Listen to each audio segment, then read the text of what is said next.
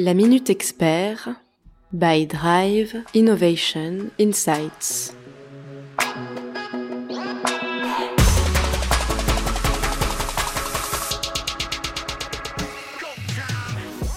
Bonjour à tous, ici Margot Grélier pour la Minute Expert, le podcast de Drive Innovation Insights qui donne la parole à vos pairs pour décrypter de façon concrète et sans langue de bois les actualités de votre profession. Aujourd'hui, j'ai le plaisir de vous retrouver pour la deuxième mini-interview de notre série consacrée au métier de la data. Et j'accueille Barthélémy Longueville, Chief Digital Officer et Chief Information Officer du groupe Valorec. Bonjour Barthélémy, est-ce que vous pouvez vous présenter rapidement et nous donner les grandes lignes de votre parcours? Alors je suis effectivement actuellement euh, Chief Digital Officer et Chief Information Officer du groupe. Euh, avec la particularité en fait d'avoir euh, passé la plus grande partie de ma carrière euh, en opération. J'ai travaillé dans l'automobile et dans l'aéronautique avant de, de rejoindre Valorec. j'ai fait ensuite quasiment dix ans de direction d'usine, direction industrielle, et j'ai passé huit ans en Chine. je suis tombé dans la data et le digital à partir de 2017 à mon retour d'expatriation. Et je voudrais revenir sur une de vos spécificités, c'est que vous combinez donc la double casquette de Chief Digital Officer et de Chief Information Officer, et que euh, à ce jour, euh, le groupe Valorec n'a pas de Chief Data Officer. Donc, euh, vous occupez plus ou moins cette casquette-là supplémentaire. Est-ce que vous pouvez m'expliquer si c'est un choix de la part du groupe Vous aviez déjà de, de facto cette mission, et donc c'était pas nécessaire de, de recruter un Chief Data Officer? Alors en fait, ça s'explique par, euh, par l'histoire. Euh, le, le, premier chief digital officer du groupe, c'était moi-même à partir de 2017. On avait beaucoup d'initiatives dans le, dans le groupe qui étaient déjà démarrées autour du, du digital et également de, de la data. Donc j'ai plutôt fait beaucoup d'efforts pour euh, fédérer, euh, fédérer les équipes, rassembler les initiatives, donner une cohérence et puis une vision, une vision d'ensemble. Donc pour nous, c'est des solutions innovantes pour les clients, une adaptation euh, de, de, solutions pour améliorer la performance et puis on travaille aussi beaucoup sur l'expérience euh, employée. La data est un levier formidable euh, pour, pour cet objectif-là et donc on a continué à se structurer. Aujourd'hui, on a une on a un data office distribué avec une soixantaine de personnes qui travaillent dans le groupe au plus près de nos usines, de, de nos clients. Et je pilote directement ce dispositif qui est en forte, forte croissance. L'étape d'après sera euh, très probablement de recruter un, un, Chief Data Officer pour faire fonctionner ce, ce dispositif. Ça sera probablement un, un des objectifs pour, euh, pour l'année prochaine. Pour vous, en une phrase, à quoi ça sert la data? Alors la data, ça sert à deux choses. Ça sert à prendre euh, des décisions, à aider à prendre des décisions, et c'est également une, une, source incroyable d'innovation. Et autour de la data, c'est quoi votre plus gros challenge en 2020 alors pour, euh, pour illustrer le je vais revenir un petit peu dans le contexte de, de Valorec. Donc nous, on a un groupe industriel euh, qui vend des produits euh, pour l'énergie. Et euh, la data, c'est deux gros axes. C'est un axe d'innovation euh, client. On va venir apporter des solutions innovantes, développer des nouveaux services et améliorer notre chiffre d'affaires avec, avec des, des, solutions qui intègrent de la data. Et c'est également un levier de performance pour améliorer nos opérations, réduire les coûts, etc. Et donc pour 2020, les gros sujets qu'on va qu'on va traiter au niveau de, de la donnée, c'est plutôt autour du client, du parcours client, la définition euh, des prix, euh, travailler euh, mieux sur euh, avec nos collègues du marketing, améliorer la qualité des données du CRM, améliorer nos prévisions commerciales. On avait beaucoup travaillé sur les sur les datas industrielles et de performance dans les dans les années précédentes. Le focus cette année est client commerce. Est-ce qu'il y a un projet que vous avez mené et dont vous êtes fier et euh, dont vous pouvez nous parler euh, aujourd'hui Oui, parce que c'est un projet qui a été lancé, exécuté rapidement avec un, un, une durée assez faible en fait entre le moment où on a eu l'idée et le moment où on a tiré les, premiers euh, bénéfices.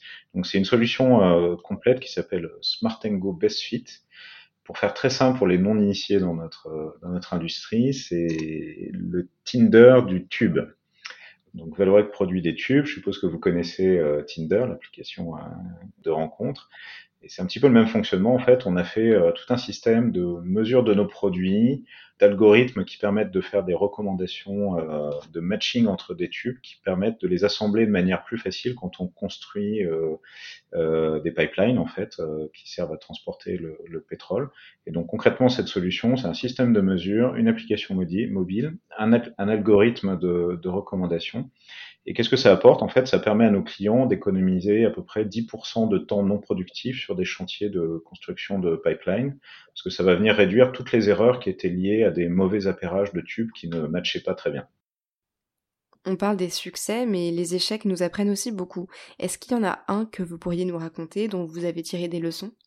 Oui, je peux donner un exemple dans un autre euh, domaine. Euh, il y a quelques mois, on a fait un projet très intéressant sur des données d'achat de, matières premières. Donc l'objectif du projet était de prédire des tendances euh, d'évolution de prix de matières premières qui sont très importantes dans nos, euh, dans nos produits, qui représentent une, une partie importante du coût. Euh, on a travaillé avec un partenaire, le, le, le projet s'est très bien passé, bonne qualité de données, on arrivait à un modèle qui arrivait à, à recommander des, des tendances d'évolution de manière euh, très pertinente. Sauf qu'en fait, le, projet n'est pas allé au bout parce qu'on avait oublié quelque chose de, très important. On n'avait pas du tout intégré les contraintes opérationnelles des, acheteurs de la, de, de, la filiale euh, dans laquelle on voulait euh, déployer euh, cet outil. Et en fait, ils ne pouvaient pas utiliser la recommandation de l'algorithme parce qu'ils avaient trop de contraintes opérationnelles au niveau de, bah, des liquidités, de la possibilité de faire des stocks, d'anticiper des achats sur le marché parce que c'était un marché qui n'était pas complètement euh, complètement liquide. Et en fait, malgré une très bonne recommandation et sur le papier un algorithme qui marchait euh, très bien, euh, le, produit n'était pas utilisable dans le contexte opérationnel. Donc conclusion, la technologie c'est bien, mais il faut aussi regarder l'environnement et, on va dire les processus opérationnels des, personnes qui vont être amenées à travailler avec les produits data euh, dans ce cas-là, on l'avait tout simplement oublié et donc le projet a été un, un échec, mais on a beaucoup appris. Et pour finir, euh, cette crise, comment vous la vivez depuis votre poste? Et qu'est-ce que vous pensez que ça va avoir comme impact sur les comportements vis-à-vis de la data?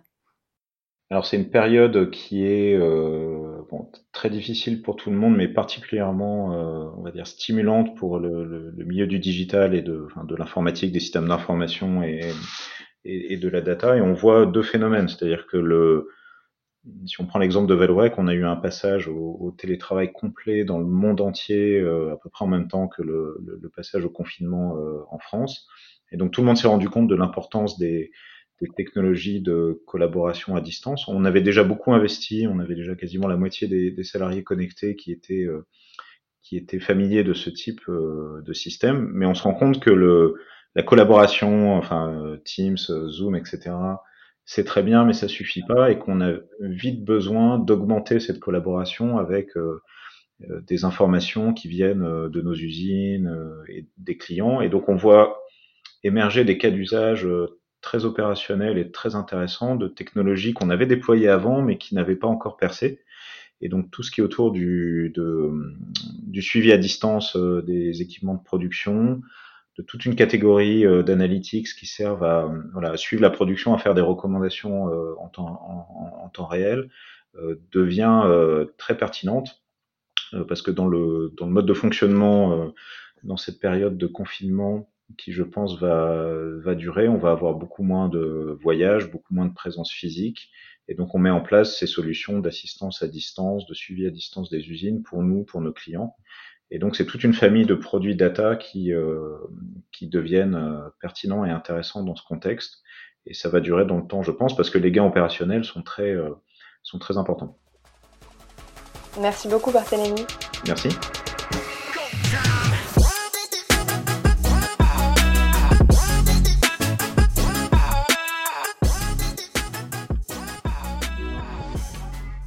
C'était la Minute Expert et la deuxième mini-interview de notre série consacrée au métier de la data.